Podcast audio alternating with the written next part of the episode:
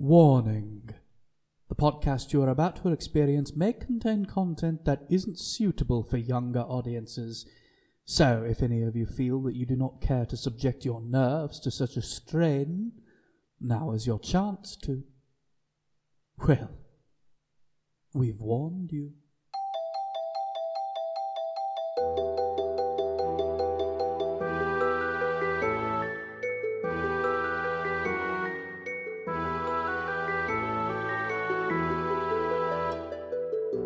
Welcome to Villainology, a podcast revolving around our favorite personifications of humanity's darker side, and what truly makes them the scourge of their respective worlds.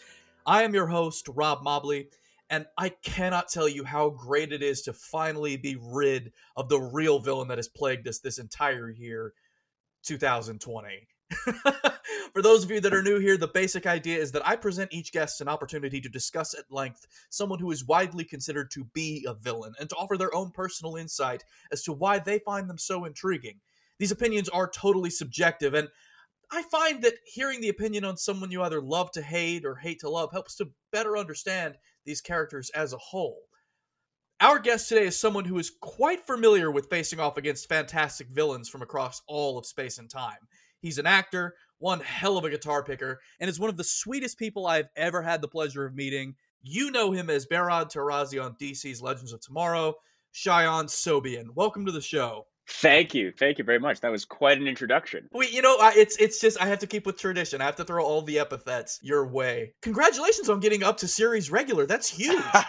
yes, thank you, thank you. I can't even begin to describe the level of gratitude I have every day for this job. I mean, I- wouldn't have been able to get married this year to the love of my life had I Yes. not booked this job and and been confirmed as a series reg. I mean, it has radically changed the direction and the scope of my life so much for the better and i'm just so grateful for the opportunity to share my gifts with the world and to get paid doing it You you've had a huge year. I mean, between this, like you said, getting married to beautiful Sally, who's a, who's a dear friend of the podcast. yes which is actually how for, for those who are curious how rob and i got connected was through, through Yes. my wife sally Oh, she's a total a total know, badass in her she's own the right. best. But you also just released a new single on top of all of this. Tell us a little bit about that. Yes. So I have taken this time to launch my music career. If you go to my Instagram page at Shayan Sobhian, you can find the link to my first single entitled I Fall to Pieces Without Falling Apart, which is essentially a breakup song. But it's the kind of breakup song you want to listen to when you're ready to get over it. You know, like there's some breakup songs that are still in what I would call the fuck you stage of the breakup.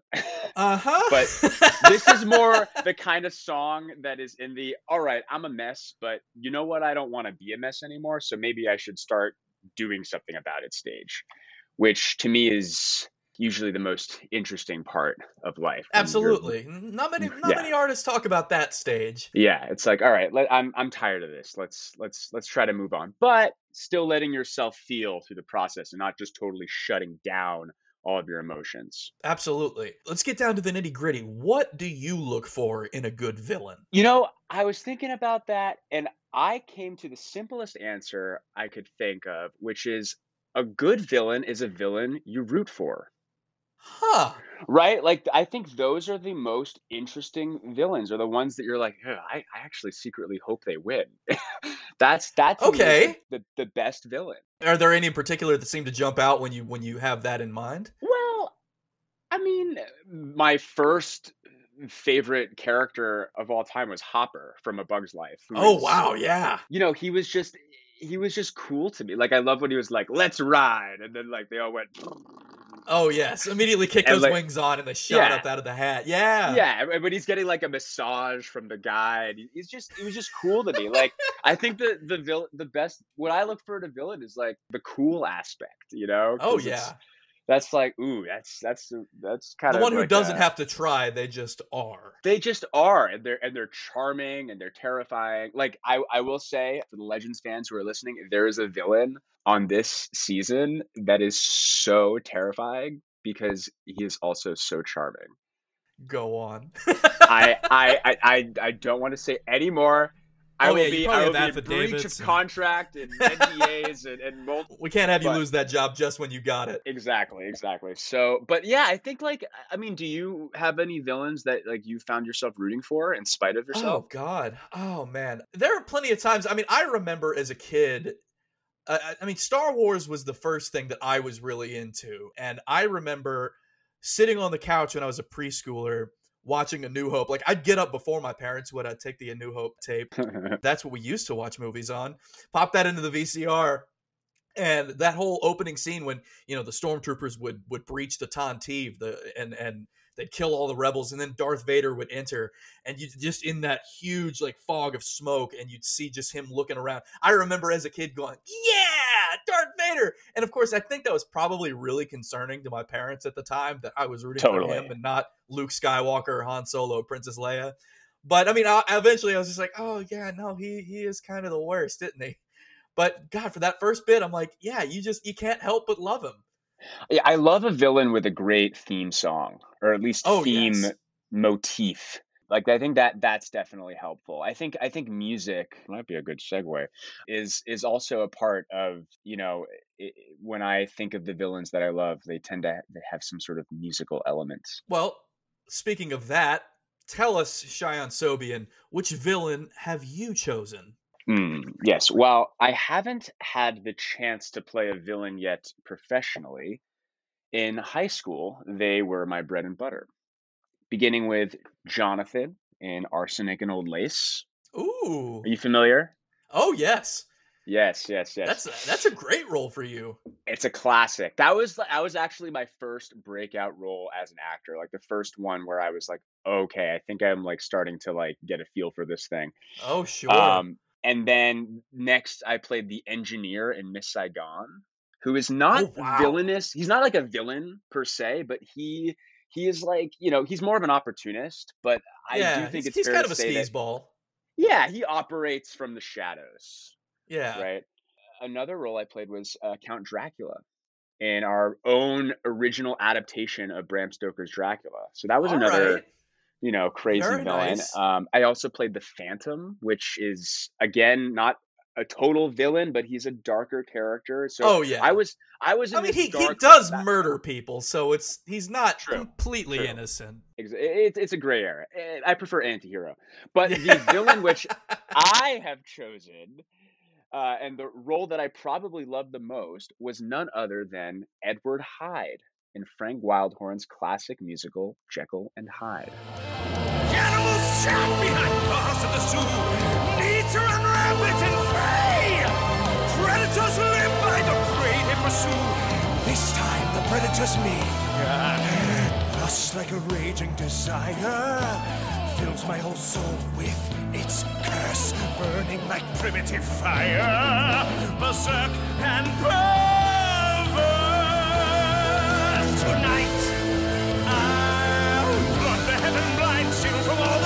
tonight.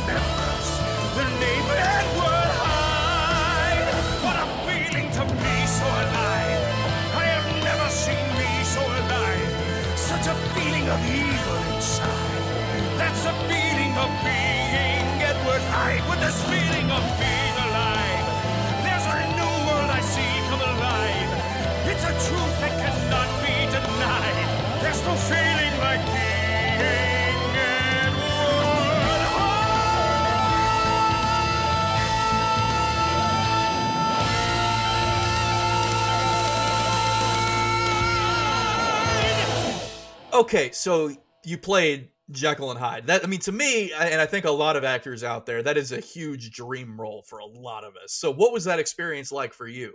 Oh, I mean, it was it was great. I I had you know ample rehearsal time to really dig into it. You know, it's it's it's high school, so it's you know it's it's like a, a total playground. Um, at, at least it was for us, and I loved the aspect of getting to play these opposing forces that were, you know, in a sense one and the same. Like that was a really fun thing to explore is like, you know, what are the differences between these two characters and how can I totally, you know, and, and then over the course of the show, how do those differences start to crumble? I mean, I, I could go on for, for a while about about the process, but I mean, it, it just it was and speaking of music too, that was a big part of it because obviously this character comes from the novella uh, by Robert Louis Stevenson, but you know this was a very particular adaptation, and I think that the music was such an important part of that for me as also a musician,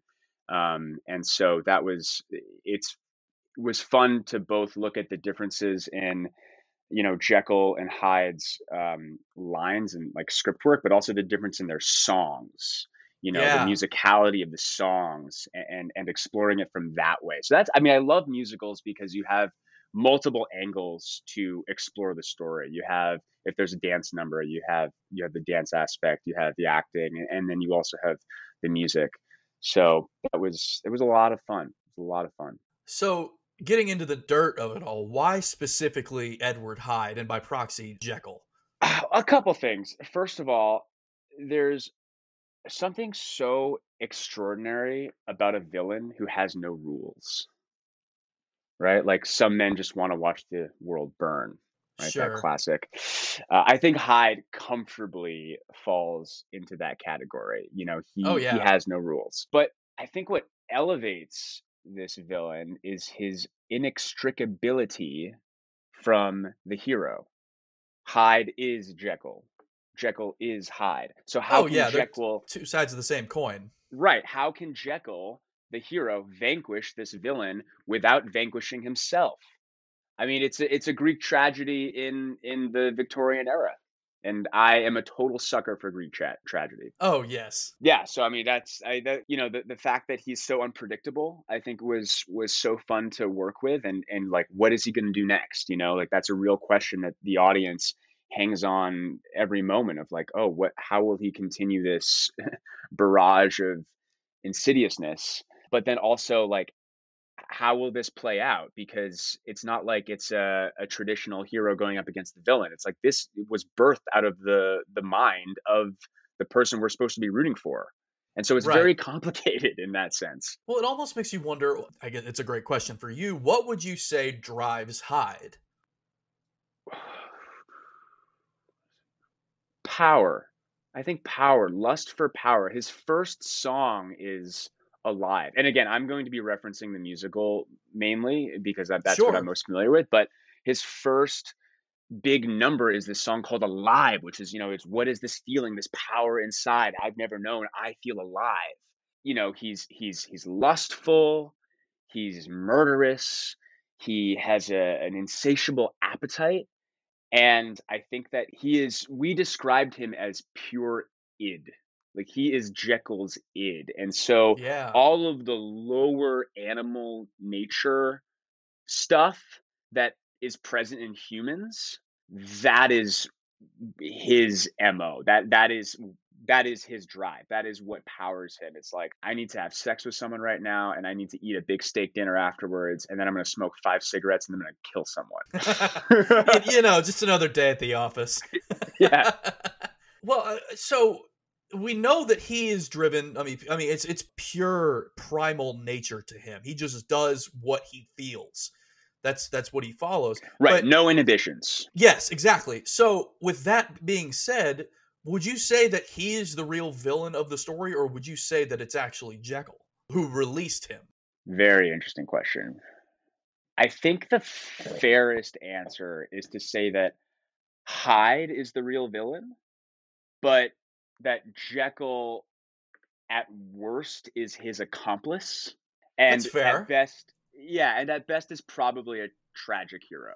Okay, yeah, yeah, yeah. Right. So I I think like looking looking at this story through the lens of Greek tragedy, like Jekyll's hubris leads him to believe that he is strong enough to conduct the experiment on himself. And so then he commits this tragic error when he drinks the formula and unleashes Hyde who ultimately brings about his demise. So like he, you know, i- i- by trying to escape his fate of becoming critically insane like his father, he ends up fulfilling his fate and is driven so mad he commits suicide. So like that's I mean, it don't get much more Greek tragedy than that. Oh no, Um, not even in the and- slightest. but I, I, I don't think it's fair to say that Jekyll is a villain because his intentions are pure. He wants to do good. He is trying to. He is just. He, has hubris. He thinks that he's strong enough to take on this transformation and this experiment on his own when he's denied the permission to do it at the hospital properly. And so, in that sense, he's challenging God as a character and that is a theme throughout the the musical as well is he's questioning like did i make the right choice in that sense and i think hyde is the villain that was unleashed as a result of that but i don't think jekyll is a villain That's that's an interesting point of view because it also seems like in a lot of early horror work from you know Dr. Jekyll or Dr. Frankenstein or I mean you could also say the main character from The Invisible Man, Griffin Hawley, they they all strove to to create something fantastical out of science and and usually in some kind of capacity to you know do something that nobody else had ever done and and in some kind of capacity be a, be on the level of God in terms of Yeah. their creation. You often hear in Frankenstein criticism that it's actually Victor, the doctor, is actually the real villain, and the creature is just is the one just trying to make it work, but doesn't know any better. right but see see i i haven't read frankenstein actually i've never read the full version i've only read the great illustrated classics version Hey, there's Uh, nothing do you remember those books Oh yes, that's how we all. That's how we all got started. That's how we all got by. But from my understanding, Frankenstein is not that intelligent. Like, does he is he able to really make like He, decisions? he does. There's there's there comes a point when you know, of course, when when you first meet him, he's a child. By all accounts, he's fresh out of the womb. He doesn't know anything, and he eventually gets taken in by this blind old man and is taught how to read and how to uh, how to understand basic language. And so the only thing that he has on his person, the creature, is the journal of Victor. And he starts to read that, and that's how he learns how he was created and what in the process that went into it and that's how he's able to build up this intelligence so by the time he meets the doctor he is speaking intelligently to him that takes the doctor takes him completely aback he's like Right. You you know how to do this right. this is Right. this is insane I- to me Yeah, I and I guess, but I guess too, like Victor's intentions in creating Frankenstein, I would suspect are less altruistic than Jekyll's intentions in separating the good and evil from humanity. Sure. Oh, absolutely. I mean, it's it's clear that that that you know Victor was very much of the mind that he just wanted to create life. He thought he could do it, and therefore he just did.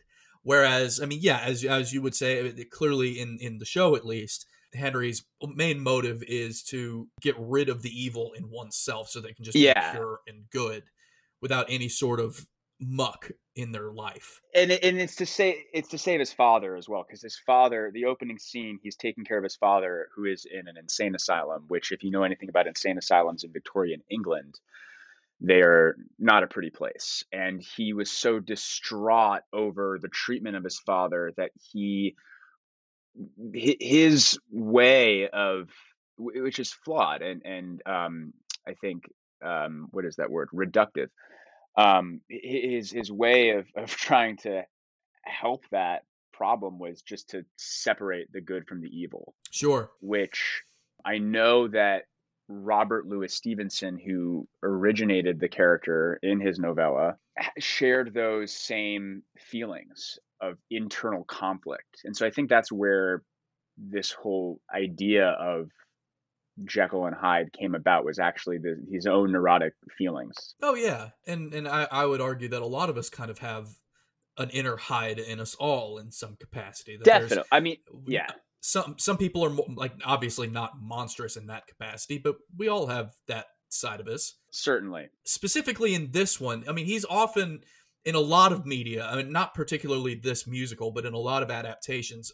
Most notably, I would say in uh, the League of Extraordinary Gentlemen, he's he's often portrayed as this massive hulking kind of figure busting out of his suit, just ginormous person. But in this, the, in the novella by Stevenson, he's described as someone smaller than Jekyll, more ape-like. His clothes are too big for him but he's more uh, he's more virile and agile and and can move faster. What do you think it is about this? Why do you think people tend to go with the more hulking version rather than what was initially written in the novella? You know, I don't know exactly, but if I were to guess, I would say that size is an easy way to depict power visually. Okay. Um, but I would also say that it's not necessarily the most interesting choice. Okay. I think size is an is an easy cop out of like, okay, so he transforms into into Hyde. What happens next? Oh, he gets really big and scary and powerful, and he can do things. Yeah. Versus like if in the original novella, when he like as you describe, he gets more ape like. It's like, oh, he's smaller, he's more sly, slithery, um, more agile, can exist in the shadows more, and and also I I think a villain being portrayed as small is in line with the psychology of a villain is in line with that's how villains feel. They feel small inside. Yeah. you know like the grinch's heart was three times too small. And so yeah I, I i don't i don't know exactly but i think people you know they they make their choices and and that's that's what they do. Oh yeah. I mean and it's inspired a lot of choices. I mean we, we've seen this this particular character inspire so many other characters down the line. We've seen the, you know the Incredible Hulk uh, in the Marvel universe. We've seen Two Face in the DC universe. I mean, there they literally there literally is a character called Mister Hyde in the comics who's a villain. What what what is it about this character that makes him such an enticing muse? Well, I think when stories are repeated, they tend to draw from themes that are present in all of us how many of us wish we could just take a potion and have all of our problems solved? I don't know. If only. The, right. ask the people who made the movie Limitless. Oh yeah. Okay. Right? Or or the Nutty Professor. Which yeah, that's a that's that, that literally is this it story. Literally is this story, but you know, there's something very enchanting about a character who has seemed to have cracked the code and who is willing to use himself as a test subject for his own or her own experiments. In that sense, I think we see like a human quality of sacrifice almost. Because, yeah, again, I think the key to Jekyll and Hyde is that Jekyll thinks he is doing this for the greater good, and it ends up going very, very bad. It's a cautionary tale. And I think yeah, I think it's an enticing muse because it's a cautionary tale and because it's like, you know, you can't just take a pill and solve all your problems. Again, like I, I do think Limitless is is a enough of a parallel where it's like this is something that is something external that will help an internal problem. Right. And I don't think that ever works. Or at least it shouldn't. at least it should, because it's like you know, again, like it's it's like medicating people's emotions today, which I do think has a lot of validity. I, I don't think that you know I, I, I'm not totally against medication for mental health, but I think that often it is that is a moneymaker for big pharma and it's pushed on people at an early age. Like the big one is ADHD medication for for young kids. Like that's like it's like I can't believe I'm making this comparison, but it's like, you know, if you just medicate that child they are not going to they might they might not be able to figure out what it is that they need for themselves. Sure. And so that i think is like might be this this really deep theme that is present in this character in this story that people might be either consciously or unconsciously drawn to. Final thoughts what does edward hyde mean to you personally? Whew, great question. I mean, for whatever reason, that was the role, along with Henry Jekyll, that I was able to tap into so deeply that I knew after our production and after winning a Tammy Award for my performance, which to you I'm sure means nothing, but to a small demographic of theater kids in Massachusetts, I assure you it means everything. Hell yeah. but it was after this role and winning this award and everything that I knew I wanted to be an actor this was the major turning point for me where it was it was almost like a confirmation. It was like, okay, I took on this impossible role. I knocked it out of the park. Maybe this is something I can do for the rest of my life. It was the first time I really allowed myself to go there. And I think all actors, I'm sure you have this moment where you're like, you know what? Maybe this is not such a bad idea after all. And it's like, it's that Oh, yeah. first moment of hope and that that's what this role means to me is that was the beginning of it all i mean in a sense i would say that that was the genesis of my career as a professional actor and it still remains a dream role to this day like if if they remount this on broadway or do a tour or i do happen to know that the film rights have been secured but production has been stalled for about three or four years uh, but if they do end up if they do end up you know mounting this you bet your bottom dollar i'm gonna be fighting for it Ugh. I'm so I'm I'm already jealous of you for that because God, I just want to play this role so goddamn bad. Well, I do have to say for our listeners that I have seen Rob Mobley perform a rendition of The Confrontation, which is the famous scene when Jekyll and Hyde actually face off against each other, and it is incredible. It's amazing. I watched it with my wife. We friggin' loved it, and I just, ha- as a fellow Jekyll and Hyde thespian, hats off to you, my friend. You pulled it off. I I take that as as very very high praise. Thank you, sir. I mean every word.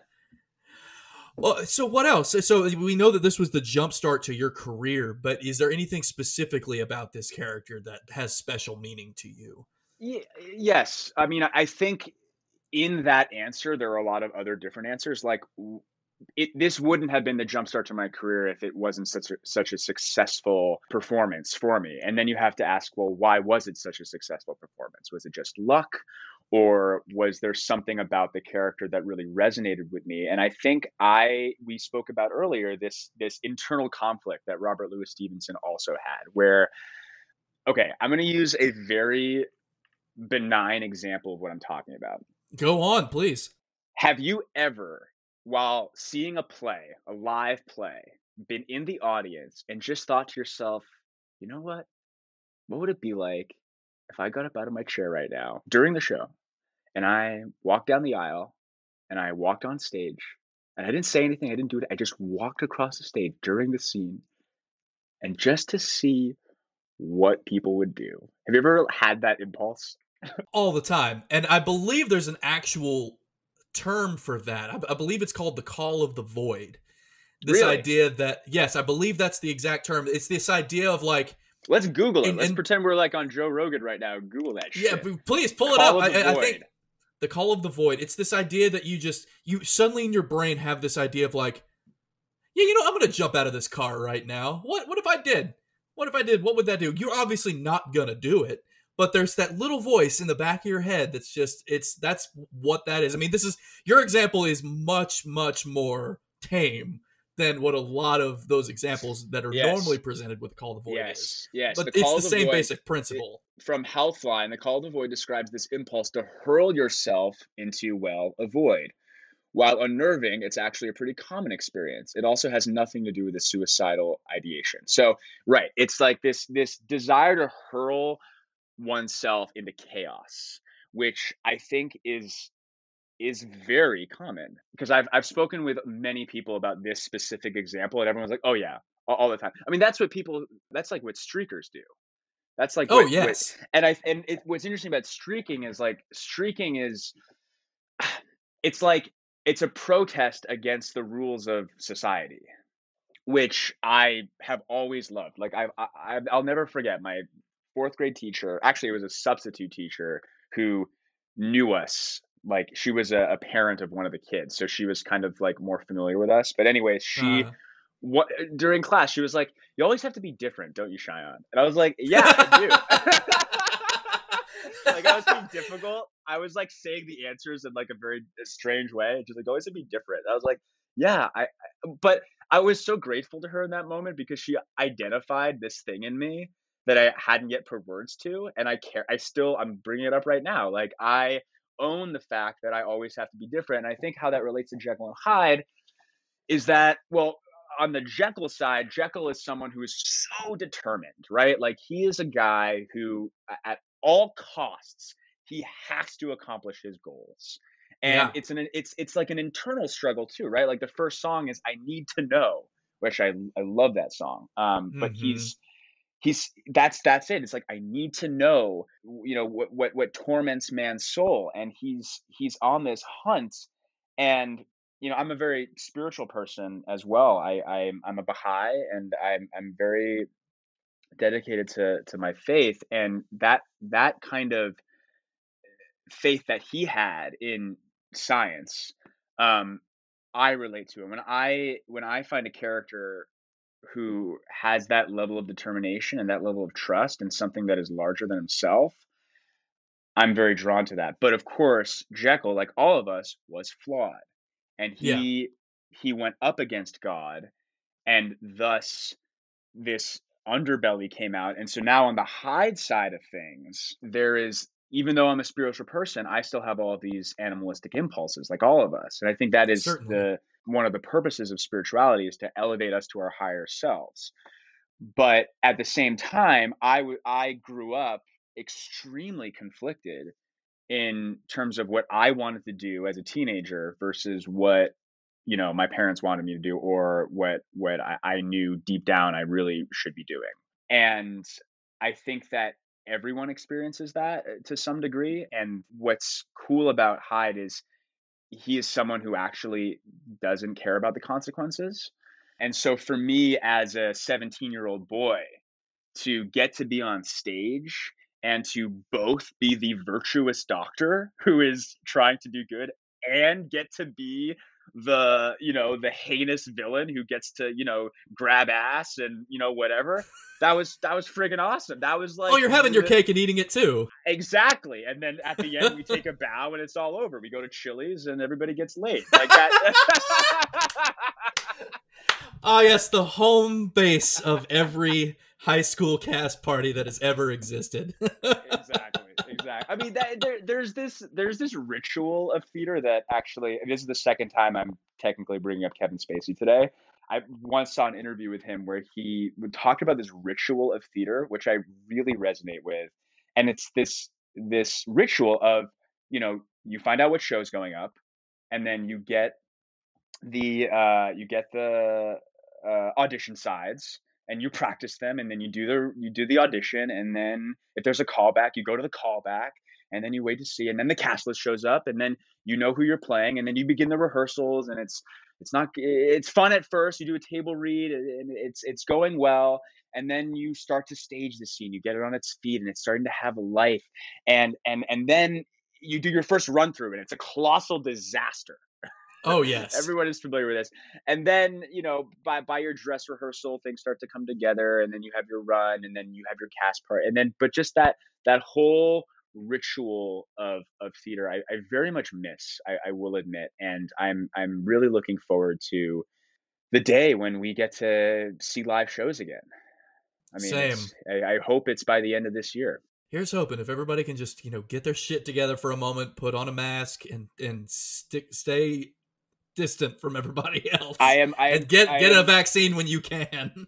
I am perhaps stupidly optimistic, but you know that that might just be my nature. Yeah, but the thing is, you have to be. You have to be, especially in Right. this kind. You gotta you gotta find your joy and and your optimism where you can, or else you're just not gonna make it. I, I I love someone once told me he was like, you know, at the end of the day, I still want to be happy. Like no matter what happens, it's like I still just want to be happy. So I'm going to choose to be happy at the end of the day. And I never forgot that. I was like, yeah, you know what? I can just choose to be happy. And it's not easy, trust me. It's it's hard, but remembering that I always have the choice is nice. Nice. It's comforting. I mean, it, it it beats trying to make a potion to make yourself happy and then Exactly. nothing else to think about. exactly. Way to bring it back. Shy, it's been so good to have you on the show. Dude, so much fun. We should definitely do it again sometime. I'm absolutely here for that. Yeah, sounds good. Sounds good. I'm going to leave a link for the Alzheimer's Association in the description below. What does this organization mean to you, Shy? Well, uh, yeah, you asked me about organizations, and this was the first one I thought of because my mom is an Alzheimer's specialist, has been for years, and she works in a nursing home. Um, where she's the director of a dementia care unit. And for years, I actually was the entertainer at this nursing home. I would go in and, and Oh play. wow! Yeah, I played piano. I would play guitar. They would always request Elvis songs. of And course. One of my one of my best friends also does this. He he plays at nursing homes and does Elvis tunes and whatnot. But I um, I did that for a while, and then there's also this annual walk that the Alzheimer's Association does. That's their big event of the year to raise money.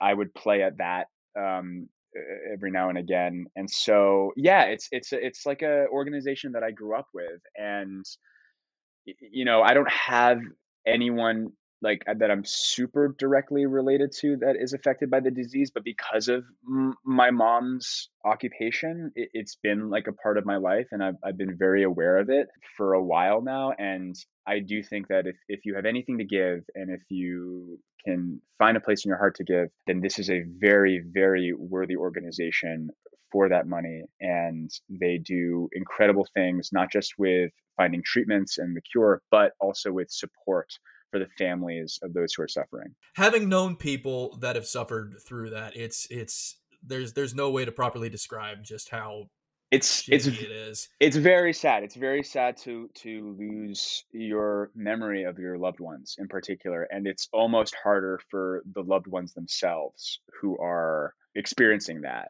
And yeah, and there's you know there's there's two types of Alzheimer's. There's early onset, and then there's sort of the typical one that happens in older age. Um, and early onset is also very scary because you know you could have people I think as early as in their 50s and all of a sudden it's it's the way my mom describes it is interesting like sometimes like you'll there there's just like these blank spaces in like what you're what you're looking at like you look at the I know my mom is listening to this right now and I forgive me if I say anything incorrect but from my understanding it's like you're looking at this stove and you see the dial on the stove and for whatever reason you can't remember like what that dial is for Oof. but but but you're working a very high level job at the same time and and and, and what I, I will say too some things that she's always told me that can help prevent it is like creating new pathways in your brain. And so for example a really easy way to do that is to take a different route home from work every now and again. Instead of just going the same way over and over again create new pathways. Um, sudoku um, she's a really big proponent of. That that's that's a great brain expanding tool. But Sure. it's also cool to see what she's done with her unit. She has this almost like a sensory deprivation room Oh yeah. you yeah it, it's sort of it, it's to build empathy and it helps you sort of get a glimpse as to what you know what it's like to to be affected by the disease and so anyways um, she's she's been a um, with the alzheimer's association for many years and again if you have anything you can donate please please go to alz.org I'll leave that in the description below. Your mom is a real life hero. That's She's a saint. Work. Shy, thanks again for being on the show. thank you for having me it's been a pleasure Thank you to Ross Lampert for composing the theme song to this podcast. He's a brilliant dude, and if you're in the market for any music production needs, head over to his website at daggerinink.com. And thank you, listener, for carving out a little bit of time for us today. If you like this show, please consider following us on Facebook and Instagram at Villainology Podcast. We're on Twitter now at Villainology Pod, so feel free to give us a follow. Give us a review, drop us a comment, let us know who you want to see discussed next. And hopefully, we'll see you next time. Stay foolish, mortals.